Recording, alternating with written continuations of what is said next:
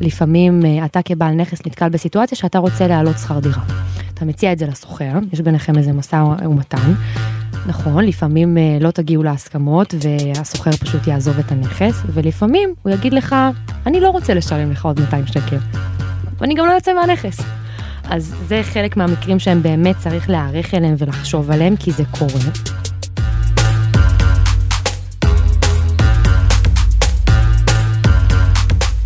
אהלן, אני גיא ליברמן מעיתון גלובס, ואתם מאזינים לכסף בקיר. פודקאסט על אנשים שהחליטו להשקיע בנדל"ן. האורחת שלי היום היא ג'ני רז. היא בת 25, גרה בשכירות בגבעתיים ומשמשת כסמנכ"לית השיווק בחברת דיפרנט. יחד איתה ננסה לפצח קצת את אחד הנעלמים הגדולים בתהליך ההשקעה, ולדבר על מי השוכרים שאנחנו צפויים לפגוש מהרגע שהנכס שרכשתם להשקעה יתפרסם. למה זה חשוב? כי כמו שבחנויות בקניון מנסים לקלוע לטעם של הקונים, ככה תכנון נכון יותר של הנכס יכול לעשות חיים קלים הרבה יותר בתהליך ההשכרה, שלא לדבר על להגדיל את כמות הסוחרים הפוטנציאליים. כסף בקיר, פרק 55 הוא גם פרק סיום העונה השלישית שלנו. נתחיל בהיכרות קצרה עם ג'ני, ומיד צוללים לעניינים. התחלנו. אני ג'ני רז, אני סמנכ"ל השיווק בחברת דיפרנט. דיפרנט היא בעצם אה, מבטחת עסקאות שכירות. זה אומר שאם יש איזושהי הפרת חוזה יסודית, אי תשלום, עזיבה באמצע החוזה, סרבנות אה, להתפנות בתום החוזה, אנחנו בעצם מעניקים כיסוי מלא ורחב לבעלי נכסים. וכמה זה עולה לי? זה עולה בין 3 ל-4 אחוזים מגובה השכירות השנתית או החודשית, לא משנה. תגידי, מה קרה בשנים האחרונות שיש בעצם אה, אה, כמה חברות שפועלות בתחום, יש אתכם, יש את וויצ'ק, אני לא יודע אם יש עוד, אבל לפני כמה שנים לא היה את השירות הזה. מה קרה? השוק השתכלל או מאיפה זה הגיע? השירות הזה הוא קיים באירופה, בארצות הברית, כבר המון המון שנים. הוא חלק בלתי נפרד מתהליך ההשכרה. יש ממש מדינות שמבלי בדיקת, למשל חיווי אשראי והצעה מאיזושהי חברה, אם אתה לא יכול להביא ערבויות, אתה לא יכול לשכור דירה. אז לישראל זה הגיע קצת באיחור, אבל זה הגיע על הרקע הזה של השקעות. זאת אומרת, היום בישראל, אם אתה רוצה למצוא לך איזושהי הכנסה פסיבית, שכולנו חולמים על אה, הכנסה שכזו, יש לך כמה אפיקים. כשאתה ניגש לאפיק הנדל"ן, כמו שאמרתי, אתה מחשב הרבה מאוד דברים כדי לדעת מה תהיה התשואה שלך בסופו של דבר. אבל שוב, יש כאן מוטיב שהוא לא תמיד פיננסי דרך אגב, מוטיב התנהגותי, שעדיין אתה חשוף בו. אז לאט לאט, אתה יודע, יש חברות ביטוח שנותנות להם איזשהו ביטוח שכר דירה, שקשור לביטוח מבנה, למקרים מאוד מאוד ספציפיים. אז אתה יודע, השכילו להבין הישראלים, כמו בכל אה, שירות אחר, שזה איזשהו חור פה שיש, שצריך למלא בעוד איזשהו ביטוח שיכול לתת לך כמשקיע שקט נפשי, ולהיות בטוח שאתה באמת תקבל את התשואה שעליה בנית. נעזוב את בעלי הדירות, בואי נדבר על הסוחרים שלנו. Mm-hmm. ולפני שנצלול לערים ספציפיות, הייתי רוצה לשמוע ממך עד כמה זה נפוץ הסיפור הזה של סוחרים בעייתיים. כי רוב האנשים לוקחים בחשבון שהנה עכשיו יש לי דירה, השקעתי בה, היא בסדר, הנה מגיע סוחר, סוחרת, הם, הם רוצים לגור, כולם רוצים לחיות בשקט, ועד כמה באמת אנחנו פוגשים את הבעייתיים האלה, ויותר חשוב מזה, איך אני יכול לזהות אותם בכלל מלכתחילה. לפני שאתה מזהה סימנים מחשידים, כמו כל uh, עסקה שאתה ניגש לבצע, תבדוק אותה. זאת אומרת, תבדוק מי עומד מולך. א', כדי למנוע מעצמך uh, רמאויות של uh, זהות, וזה קורה, אנחנו פוגשים את זה אצלנו. תאמת קודם כל את הזהות מול תעודת הזהות. זאת אומרת, ממש תראה שמי שעומד מולך וטוען אה, שהוא אה, ישראל ישראלי, שבאמת תעודת זהות שלו מאמתת אה, שזה אכן הוא. אה, דבר שני, כן אה, מומלץ לבצע איזושהי בדיקה. היום יש חברות שמעניקות את השירות הזה. גם ללא עלות, גם אנחנו מעניקים איזה של חיווי אשראי, שבהם אתה בעצם מבין האם אתה מראש נכנס לתוך מיטה חולה. יכול להיות שמראש אתה יכול לגלות שיש למישהו חשבון מוגבל, אה, שאין לו באמת את היכולת כבר במעמד חתימת החוזה, אתה יכול לזהות את זה שהוא לא יוכל לשלם לך. אה, כמובן, אפשר גם לשאול במה הוא עוסק, לקבל איזושהי המלצה מבעל נכס קודם. כמובן, כל נושא ערבויות ופקדונות הוא מאוד קריטי כאן כדי לבטח, גם צריך לשים לב ולבחור מאוד בקפידה את סוג הביטחונות. לא שזה מפתיע, אבל לג'ני יש גם נתונים לגבי ההשפעה הדרמטית של הקורונה על מצבם של סוחרים רבים, וגם סיפור מעניין שממחיש למה כדאי לשמור על קשר טוב עם הסוחרים שלכם. לא משנה כמה בדיקות תעשה, אתה אף פעם לא יודע לנבא, גם לפעמים האדם עצמו לא יודע לנבא עבור עצמו, מה תהיה ההתנהגות שלו כשהוא יגיע לאיזשהו משבר בחייו, לאיזשהו מקרה קיצון, ואנחנו יודעים שבן אדם שמפר חוזה, או לא משלם, זה בדרך כלל לא איזשהו אירוע אה, שוטף. אוקיי? זה ככל הנראה, ובקורונה ראינו את זה, 83% מהאנשים שביצעו הפרות חוזה, זה לא היה כי הם אה, במכוון רצו להפר חוזה. הם נקלעו לסיטואציה כלכלית שהם לא צפו. בסדר? זאת אומרת שהם היו עוברים את כל הבדיקות שאתה מבצע עליהם, אבל בסופו של יום, כשהם היו צריכים לבחור, ההכנסה שלך בסדר עדיפות היא הייתה משנית. אגב, בסדר? מאיפה הנתון של ה-83 אחוזים? זה נתונים פנימיים אצלנו, כשאנחנו בדקנו במהלך תקופת הקורונה את uh, כמות הפעלות השירות בדיפרנט, אנחנו גילינו ש-83 אחוזים העידו, בסדר? שהם או איבדו את העבודה, בעקבות uh, המשבר, או שהם היו בחל"ת, uh, כל מיני דברים כאלה שגרמו להם בעצם, דיירים טובים, אנשים טובים, שומרי חוק, אבל נקלעו לסיטואציה שמה לעשות, לא היה להם כסף לשלם. איזה בעיות נפוצות יש מול, אה, מול סוחרים שאתם מזהים? הבעיות הנפוצות הן באמת uh, אי תשלום שכר דירה, לפעמים זה מתחיל בעיכוב, אבל uh, מהר מאוד זה יכול להפוך גם לאי תשלום uh, סדיר. אה, סרבנות בתום חוזה, זה גם משהו שיכול לקרות, כלומר, לפעמים אה, אתה כבעל נכס נתקל בסיטואציה שאתה רוצה להעלות שכר דירה. אתה מציע את זה לסוחר, יש ביניכם איזה משא ומתן. נכון, לפעמים אה, לא תגיעו להסכמות והסוחר פשוט יעזוב את הנכס, ולפעמים הוא יגיד לך, אני לא רוצה לשלם לך עוד 200 שקל, ואני גם לא יוצא מהנכס. לא עוזב, מה תעשה לי? אז זה חלק מהמקרים שהם באמת צריך להיערך אליהם ולחשוב עליהם, כי זה קורה. עוד דבר שהוא מאוד נפוץ והיה גם מאוד נפוץ במהלך תקופת הקורונה, זה בעצם עזיבה פתאומית באמצע החוזה. אתה כבעל נכס, אתה בונה על תזרים קבוע, על הכנסה קבועה. ולפעמים כשסוחר נתקל באיזושהי בעיה, אז במקום לא לשלם לך, הוא פשוט עוזב חוזה קיים. אבל לא כדין, זאת אומרת הוא לא מוצא סוחר חליפי, הוא לא סוגר איתך את כל מה שהוא צריך, הוא פשוט קם והולך, ואז אתה כבעל נכס פתאום צריך להתפנות מכל העיסוקים האחרים שלך, שככל הנראה זה לא העסק העיקרי שלך, ולהתחיל עכשיו לאכלס, למצוא סוחרים, אז זה גם משהו מאוד מאוד מאוד נפוץ, ונזקים, כמובן. איזה נזקים בעיקר? נזקים זה בדרך כלל משהו שקורה כתוצאה מסכסוך. זה מתחיל במשהו קטן, אה, ובסוף כשיש אי הסכמות, הרבה מאוד פעמים לצערי סוחרים בוחרים פשוט להזיק לנכס, לשבור קירות, לנפץ דברים, ממש כל דבר שיכול לעלות על רוחך, פשוט ליצור נזק במכוון במזיד בתוך הדירה. נתקלתם בהכל. כן. אז אם אני מבין בין השורות, את בעצם רומזת לי, אולי זה אה, נגד הביזנס שלכם, לנסות אה, אה, להיות תמיד בקשר טוב עם הסוחרים שלנו. כי כל דבר כזה, אפילו אם, אם עכשיו אתם צודקים, יכול להביא לעיכוב אה, אה, או לאי הכנסה של חודש, חודשיים, שלושה, ואז בעצם כל ההכנסה שבנינו עליה וכל התוכנית הכלכלית שלנו אה, בעצם נדפקת. אתה מכיר את המשפט אל תהיה צודק, תהיה חכם? מכיר. מעולה. בדיוק כמו שאמרת, ואגב, אנחנו הפוך, גם אנחנו, כשאנחנו מנהלים משברים, אנחנו תמיד מכוונים לשמור על מערכת היחסים בין המשכיר לסוחר.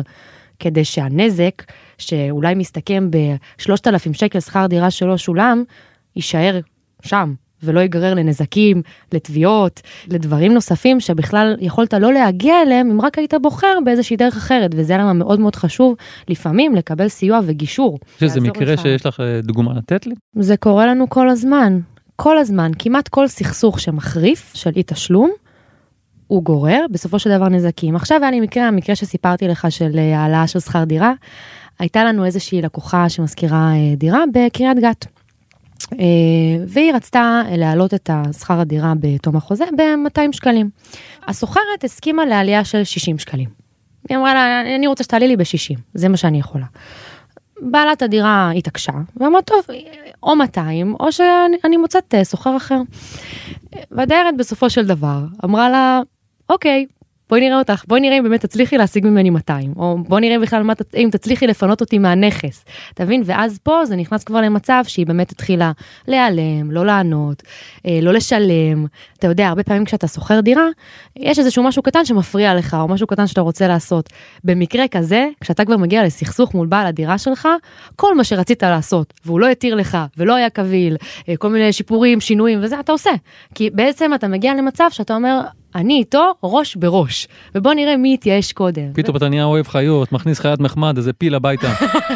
הכל, אבל בסוף שני הצדדים יוצאים מופסדים. כן, וזה, אני עושה לי חישוב בראש, זה פחות מ-1500 שקלים לשנה, זאת אומרת, זה לא איזה כסף גדול במיוחד.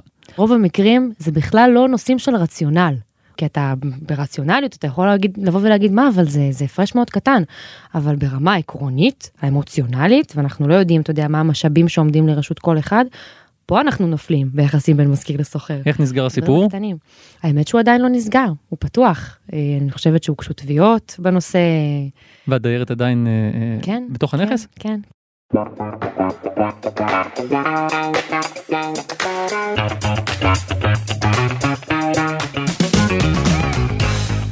טוב, עכשיו בואו נעשה קצת drill down לכמה ערים מעניינות. הכיוון שלנו הוא כמובן לנסות ולהסביר מי הם הסוחרים שנפגוש בכל אחת מהן, ועוד כמה תובנות, כשגולת הכותרת מבחינתי לפחות, זה מה שקורה בחיפה והקריות. בואו נתחיל עם תל אביב, ועם השאלה את מי אנחנו צפויים לפגוש שם בשוק השכירות. הקבוצה הכי טבעית זה באמת קבוצת הצעירים והסטודנטים, החיילים המשוחררים, אה, אנחנו מדברים על קבוצת הגילאים 21 אה, עד גיל 34. אה, כל מי שעכשיו בגיל 30 בטח שמח שהוא בקבוצת הצעירים. יש אנשים שהם אחרי צבא ובאו לעבוד, יש את הסטודנטים שלומדים באוניברסיטת זה בעיקר במרכז העיר אבל נכון? נכון, זה בעיקר מתרכז בצפון הישן, אה, זה בערך האזור הכי אה, מבוקש. יש לנו גם כמובן מהגרי עבודה, מבקשי מקלט, ששוכרים דירות בעיקר בדרום העיר. תנפצי לנו אולי איזה תיאוריה, מהגרי עבודה הם אנשים ש, שבעייתי להשכיר להם דירה? Um, האמת, אין לי נתון על מהגרי עבודה בהקשר של uh, השכרה. שזה אומר משהו. Um, יכול להיות שזה אומר משהו. אני, אני לא נתקלתי בהרבה דירות מבוטחות אצלנו עם עובדים זרים, זה מעניין uh, לבדוק למה.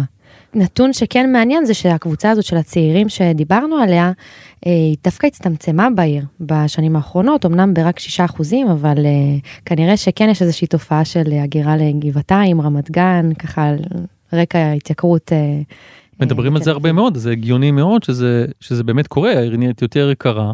נכון. תראה, אני יכול להגיד לך שאני שכרתי דירה עם אשתי ב- לפני 10-11 שנה בתל אביב, דירת שני חדרים. היא עלתה לנו 3,300 שקל.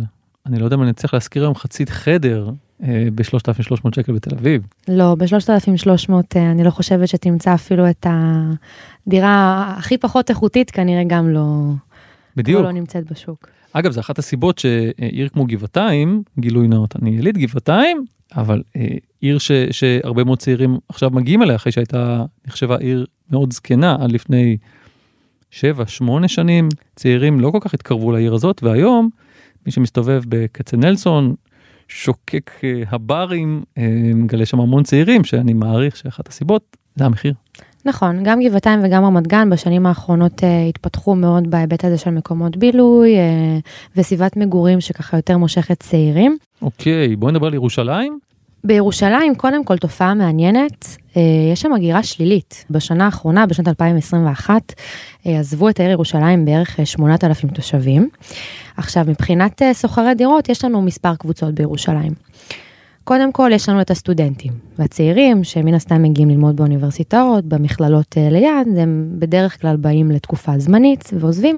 חוץ מהם, יש לנו זוגות צעירים חרדים, שהם שוכרים דירה ליד ההורים שלהם. אה, ובאופן כללי, אה, לכן הם גם מתפשרים על איכות הדירה, שבירושלים הדירות הן לא הכי איכותיות. אה, וכמובן, ירושלים היא עיר גם מאוד מתוירת.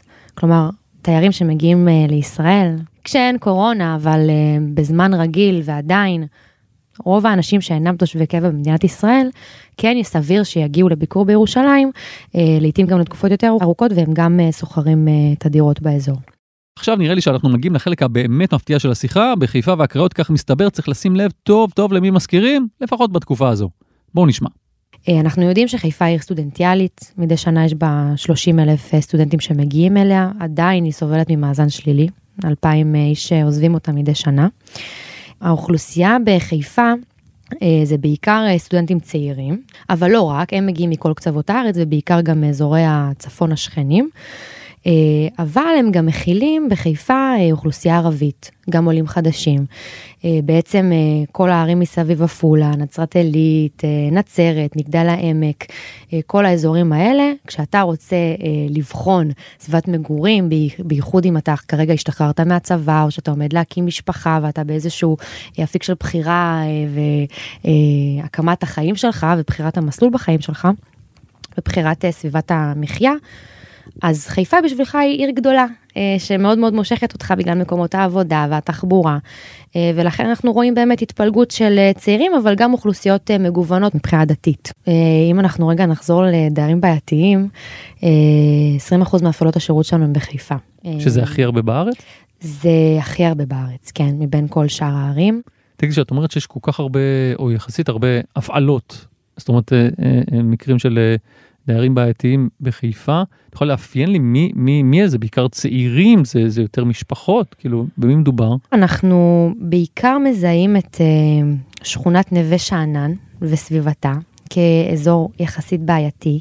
Uh, שכונת נווה שאנן זה אזור יחסית uh, חלש בחיפה, אפשר למצוא שם דירות בשכר דירה יחסית נמוך. אה, ובאופן טבעי, מי שמתגורר שם אה, זה אנשים שיש להם יכולת כלכלית יותר נמוכה. אה, הרבה עולים חדשים, הרבה סטודנטים, הרבה סוחרים מהמגזר. מה לגבי הקריות? איזה, מי מהקריות היא יותר בעייתית או עם סיכוי שלא נראה את הכסף? אז קודם כל, הקריות כולן יחד מהוות 24% מהמקרים הבעייתיים, רבע מהמקרים הבעייתיים שזה המון. זאת אומרת, אם לקחת חיפה, שזה 20% ופה עוד 24 44 מהסוחרים הבעייתיים אצלכם מגיעים מהמקומות האלה. הפרות החוזה, נכון וואו, מאוד. זה המון. נכון מאוד, זה המון. Uh, האמת שהקריה המובילה היא דווקא קריית אתא. Uh, בקריית אתא יש לנו 16 אה, אחוז אה, של הפעלות שירות, לעומת שאר הקריות, ששם זה מתפלג אה, בין אחוז לשניים, אז גם נחריג אותם, הם לא השמות. ובאמת, גם פה אפשר לראות שמי ששוכר דירות באזור הזה, זה בעצם, נקרא לזה, מהגרים מאזורים סמוכים בצפון. למה דווקא קריית אתא לדעתך? קריית אתא העיר הגדולה ביותר והצעירה ביותר, אבל היא גם המובילה במספר המובטלים. לעומת יתר הקריות. זאת אומרת, אנחנו יודעים מראש שאחוז האבטלה שם הוא גבוה יותר, והיא לא בהכרח הקריה האיכותית ביותר, ויש בה אחוז גבוה של משפחות שנחשבות מועטות יכולת, אה, ובגלל זה אנחנו גם יודעים שרבע מהתושבים הם בגילאי 0 עד 17, שזה אומר שיש שם ילודה, זאת אומרת, אם הם עד גיל 17, אז יש שם הרבה מאוד uh, משפחות, ואחוז אבטלה uh, גבוה יחסית. תחבר את כל הנתונים ואתה תבין שמבחינה דמוגרפית, יחד עם הגירה של כל מיני אוכלוסיות שהן יחסית מוחלשות, זאת אומרת מהפריפריות, אה, מגיעות, אתה כן מקבל איזושהי תמונת מצב על יכולת אה, השתכרות ויכולת אה, תשלום.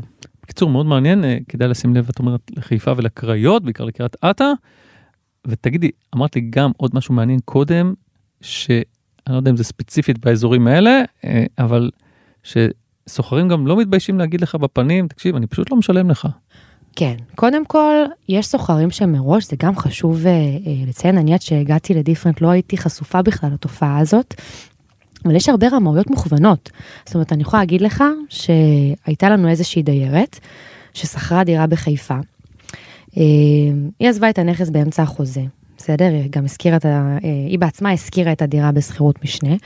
ואחרי שהחוזה בוטל והצ'קים חזרו ושמתקיימת אה, נגדה ממש תביעה ותיקים בהוצאה לפועל וכו' וכו', גילינו שהיא בנכס אחר בפתח תקווה.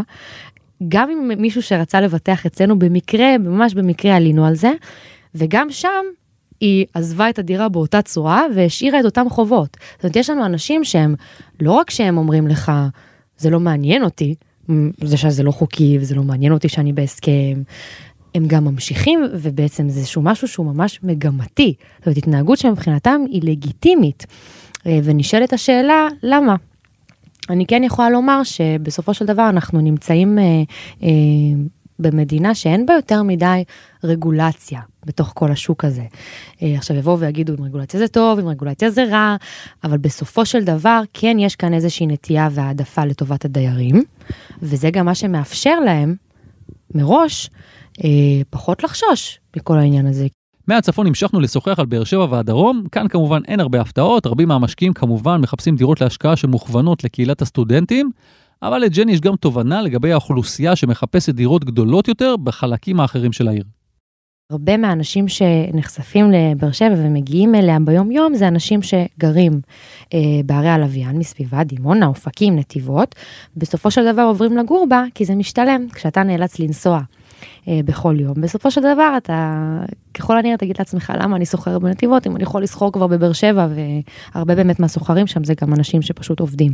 בקיצור, או שאני אפגוש סטודנטים שהם מכל הארץ, או שאני אפגוש אנשים שהם ככה מהאזור שמנסים אה, אולי נכון, לשפר דיור או לגור. מה שנקרא לעיר הגדולה בדרום.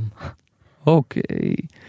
בואי נחזור קצת למרכז, לשתי ערים מאוד מאוד מעניינות, פעם אחת פתח תקווה, פעם אחת בת ים. מה אנחנו יודעים להגיד על, ה- על הערים הללו, ואם יש שוני ביניהן. נתחיל בבת ים. בת ים, אה, בת ים ופתח תקווה הן לא כל כך שונות בהיבט הזה של קרבה באופן יחסי לעיר תל אביב אה, והמיקום הגיאוגרפי בגוש דן. אממה, ההבדל בין השתיים זה שבעיקר בבת ים הסוחרים הם יוצאי אירופה וברית המועצות. עוד מאפיין ייחודי לבת ים זה שאם חשובה לך באופן ספציפי הקרבה לתל אביב, סביר להניח שתזכור בבת ים ולא בפתח תקווה, אה, שהיא טיפה יותר קרובה אה, בהיבט הזה של תחבורה ציבורית. זאת אומרת, אה, אם אני, יש לי, אם אני בעל דירה בב- בבת ים, כדאי לי גם לפרסם אותה ברוסית, וגם ככה לקרוץ לכם חבר'ה, שימו לב, אנחנו מאוד קרובים לתל אביב. אגב, הם הולכים נכון. להתקרב לתל אביב עוד יותר עם הקו האדום של הרכבת הקלה שעומד נכון להיפתח מאוד. כנראה בשנה הבאה. אנחנו גם יודעים את זה, אבל אם תסתובב בבת ים אתה תראה חנויות עם כיתובים ברוסית, זאת אומרת הכל גם מותאם, לא, גם, גם אלה שפותחים עסקים שם בסופו של דבר, זה עיר עם צביון די אה, אה, מובהק. פתח תקווה גם לעומת בת ים יש בה יותר אה, היצע דירות להשכרה. אה, בגלל שכר הדירה הנמוך יחסית שמוצע בה. אה, מה זה שכר דירה נמוך. יחסית? כמה אנחנו מדברים? אנחנו יכולים להגיד ששכר דירה ממוצע לדירת שלושה חדרים הוא בערך אה, באזור ה-3,600 ש"ח, הממוצע. אה, ואנחנו גם יודעים שלעומת הרבה ערים אחרות, בפתח תקווה אין תופעה של הגירה שלילית אה, משמעותית. ההגירה החיובית היא בדיוק דומה להגירה השלילית, בין 3 ל-4 אחוזים. זה אומר שהאוכלוסייה שם יחסית אה, יציבה. כן נתון מעניין על פתח תקווה, לעומת בת ים שיש בו אוכלוסייה טיפה יותר מבוגרת.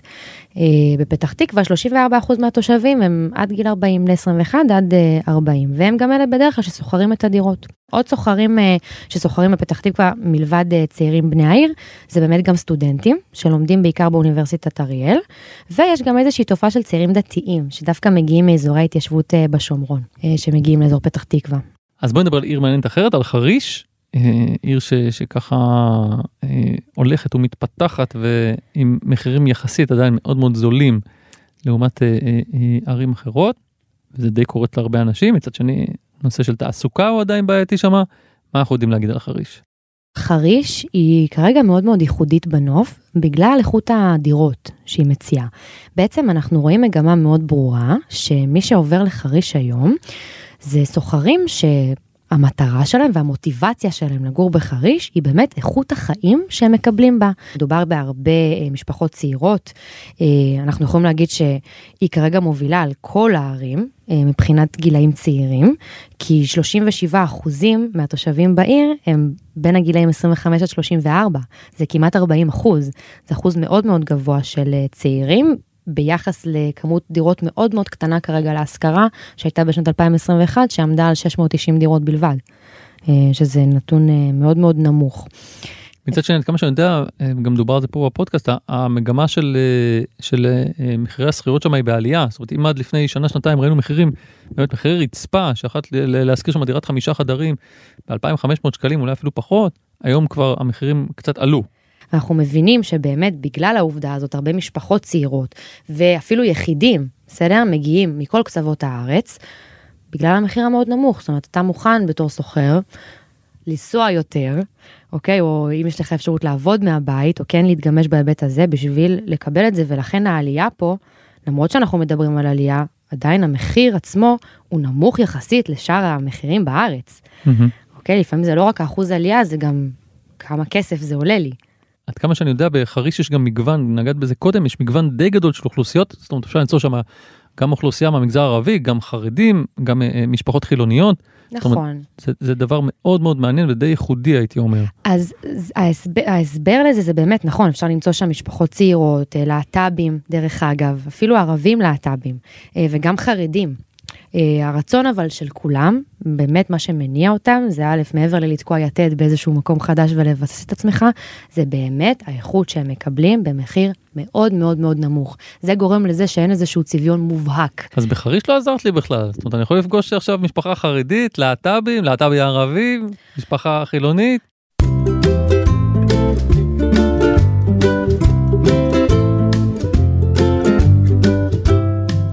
איזה עוד עיר אנחנו יכולים- לדבר עליה? אה, אילת? אילת. באילת, אה, אם, ר- אם, אם ראיתי נכון את הנתונים שלכם, יש מעט מאוד אה, דירות לשכירות. מעט מאוד. אנחנו יודעים שבאילת פורסמו השנה 342 דירות להשכרה בלבד. לגבי סוחרי הדירות בה, כן יש איזשהו אפיון שאפשר להבין, שזה בעצם גם תיירים מקומיים. ומחו"ל, גם עובדים זמניים בענף התיירות, שזה לרוב יהיה אה, בני נוער ומשוחררים טריים, וגם איזושהי תופעה חדשה של נוודות דיגיטלית. זאת אומרת, אה, יש הרבה אנשים שאחרי תקופת הקורונה, ככה, התרגלו לעבוד עם הלפטופ מהמחשב, והתופעה הזאת היא תופעה אה, שהייתה בגדילה, ואילת זאת עיר שאתה יכול גם לנפוש, גם ליהנות, אה, גם לקבל אה, איזשהו נוף אחר, וגם לעבוד מהמחשב שלך, זה גם סוג הסוחרים שאפשר למצוא שם.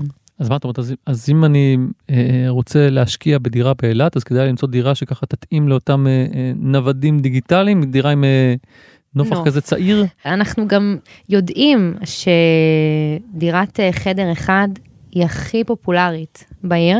ברגע שאתה או תייר, או עובד זמני של אה, בני נוער ומשוחררים, או נווד דיגיטלי, אתה לא צריך יותר מדי. אתה בן אדם יחיד, שיש לו סיבה מאוד ברורה אה, ללמה הוא נמצא באילת. אה, יש ובאמת, כאלה דירות? דירות אה, חדר באילת? לא רק שיש, גם המחיר יחסית ל-2019 עלה ב-7.5 אחוזים. וכמה עומד היום? 2,469 שקלים. 69! וואי, איזה דיוק. מדויקת. תני לי עוד איזה עיר לקינוח. אשקלון היא עיר מאוד מעניינת, אני אגיד לך למה, למה? כי אשקלון היא שיאנית המכירות אה, של, אה, אה, של דירות חדשות בישראל כבר מזה תקופה ארוכה מאוד. אבל ממה שאני הבנתי מהנתונים שלכם, אין שם הרבה דירות להשכרה בכלל. נכון, אנחנו יודעים שבאשקלון אה, יש 864 דירות שפורסמו להשכרה, זה אחוז וחצי. אה, אחוז וחצי מכלל הדירות בארץ. מכלל הדירות אה, שפורסמו מכלל הערים. נוספות בה באמת עוד ועוד שכונות, אבל אין בה היצע גדול של דירות להשכרה. רוב הרכישות באשקלון הן למטרות מגורים. זה משהו שאנחנו כן יודעים לומר. כן, באשקלון יש מכללה גדולה.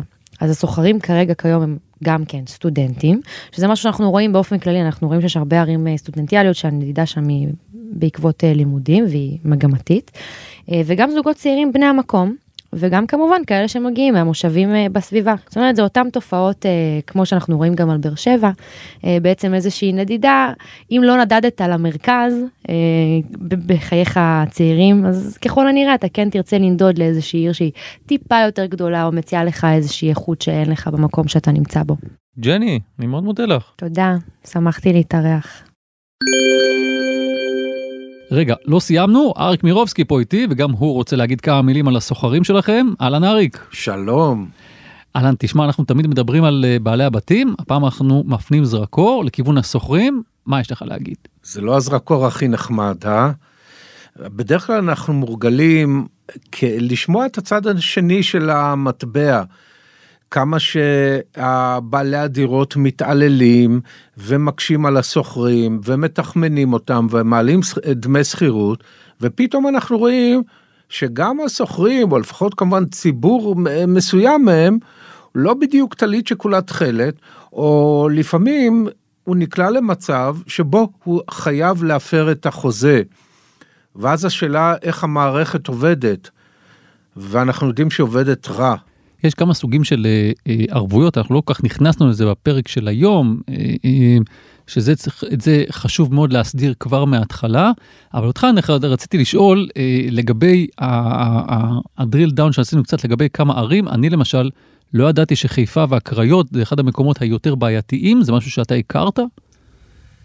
בחיפה ובקריות הוזכרה נווה שאנן, שכונת נווה שאנן, שם יש מפגש של אה, ציבור דתי, אה, ציבור אה, לפעמים ערבי, אה, יש לנו גם בהדר הכרמל אה, בחיפה, יש שם ציבורים אה, שהם אה, לא מבוססים כלכלית, נתאר את זה בצורה כזו, ואז ייתכן מאוד שיש שם בעיות יותר רבות בכל הנושא של תשלום סדיר של דמי שכירות. להגיד שבחיפה גרים אנשים שונים מאשר במקומות אחרים, אני לא חושב. כן, מעט משונה. יכול להיות שזה משהו זמני או קשור לקורונה. אני לא חושב, בחיפה הקורונה היא לא במצב אחר מאשר במקומות אחרים בארץ, אני חושב שבאמת העניין של אה, מוסר תשלומים או היקלעות למצב שבו אנשים לא יכולים אה, לשלם שכר דירה, זה באמת קשור למצב הסוציו-אקונומי. הבנתי, ובכל אופן אני חושב שכדאי מאוד לחשוב על זה ולקחת בחשבון שנכון שאנחנו חותמים על חוזה ל-12 חודשים עם הסוחרים שלנו, אבל לא בטוח שזה גם יהיה הנטו. אני חושב שבעבר דובר על זה, או קיבלנו איזושהי עצה, לקחת את זה כברוטו, להוריד לפחות חודש אחד בראש שלנו מהיקף ההכנסות. אני חושב שזה יהיה גם הרבה יותר נכון מבחינת אנשים, מבחינת הציפיות שלהם, משוכרי הדירה שלהם. נכון, אנחנו רואים גם היום, ודיברתם על זה, שבתקופת הקורונה אנשים הוצאו לחל"ת, אה, אנשים, אה, ההכנסה שלהם נפגעה, גם אם לא הוצאו לחל"ת. ואנחנו רואים מצב שבו באמת עיקר הציבור שנפגע כלכלית בקורונה זה בדיוק ציבור השוכרים. זאת אומרת שיש פה עניין שהוא רגיש יותר מתמיד ובעלי הדירות צריכים אה, להיות ערים לזה. כן. טוב, אריק, עוד איזה מילה לגבי העונה שלנו שמסתיימת עכשיו, שזה פרק או איזה משהו ככה, הנה אני מתקיל אותך, אני רואה בעיניים שלך, אני מתקיל אותך לגמרי. משהו שככה אתה למדת או זכור לך במיוחד? אני חושב שהעונה הזאת הייתה ייחודית uh, בגלל הקורונה, והנה גם הדברים שאנחנו מדברים כרגע, יש להם השלכה ישירה מהקורונה. אני חושב שבאופן עקרוני uh, יש לנו ממשלה חדשה. אני חושב שהממשלה, כמו קודמותיה, לא שמה דגש על שוכרי הדירות, וזה מאוד חבל. מדובר בציבור שהוא מאוד חשוב, אה, וחשוב גם לשים לב אליו. ואם שוכרי דירות מתקשים אה, לשלם שכר דירה, זה לא בגלל שהם אה, אנשים רעים, זה בגלל שהם באמת נתונים לבעיות ולמצוקות. וצריך לחשוב גם על uh, uh, סיוע לאנשים כאלה ולא רק לרוכשי דירות uh, כמו שאנחנו מכירים ממחיר למשתכן. טוב, מפה אולי זבל כי נשמע אותנו, שר הבינוי והשיכון. אריק, תודה רבה לך. תודה רבה ושנה טובה. שנה טובה. עד כאן הפרק האחרון לעונה השלישית של כסף בקיר, שמבחינתנו שבר פעם אחר פעם את שיאי ההאזנות שלנו. זה כיף גדול, אז תודה גדולה שאתן ואתם כאן, ומכניסים אותנו לאוזניים שלכם. הכסף בקיר ניתן כמובן להאזין באמצעות אתר גלובס, בספוטיפיי או בכל מקום אחר שבו אתם מאזינים לפודקאסטים. נשמח כמובן אם תדרגו אותנו גבוה באפל פודקאסט ותשלחו את הפרק לחברה או חבר שמתעניינים בהשקעות נדל"ן ועדיין לא שמעו על כסף בקיר. אם אתם בעצמכם משקיעים בנדל"ן ורוצים לספר לנו על ההשקעה שלכם, שילחו מייל לכתובת כסף.בקיר at גלובס.co.il באותיות באנגלית כמובן.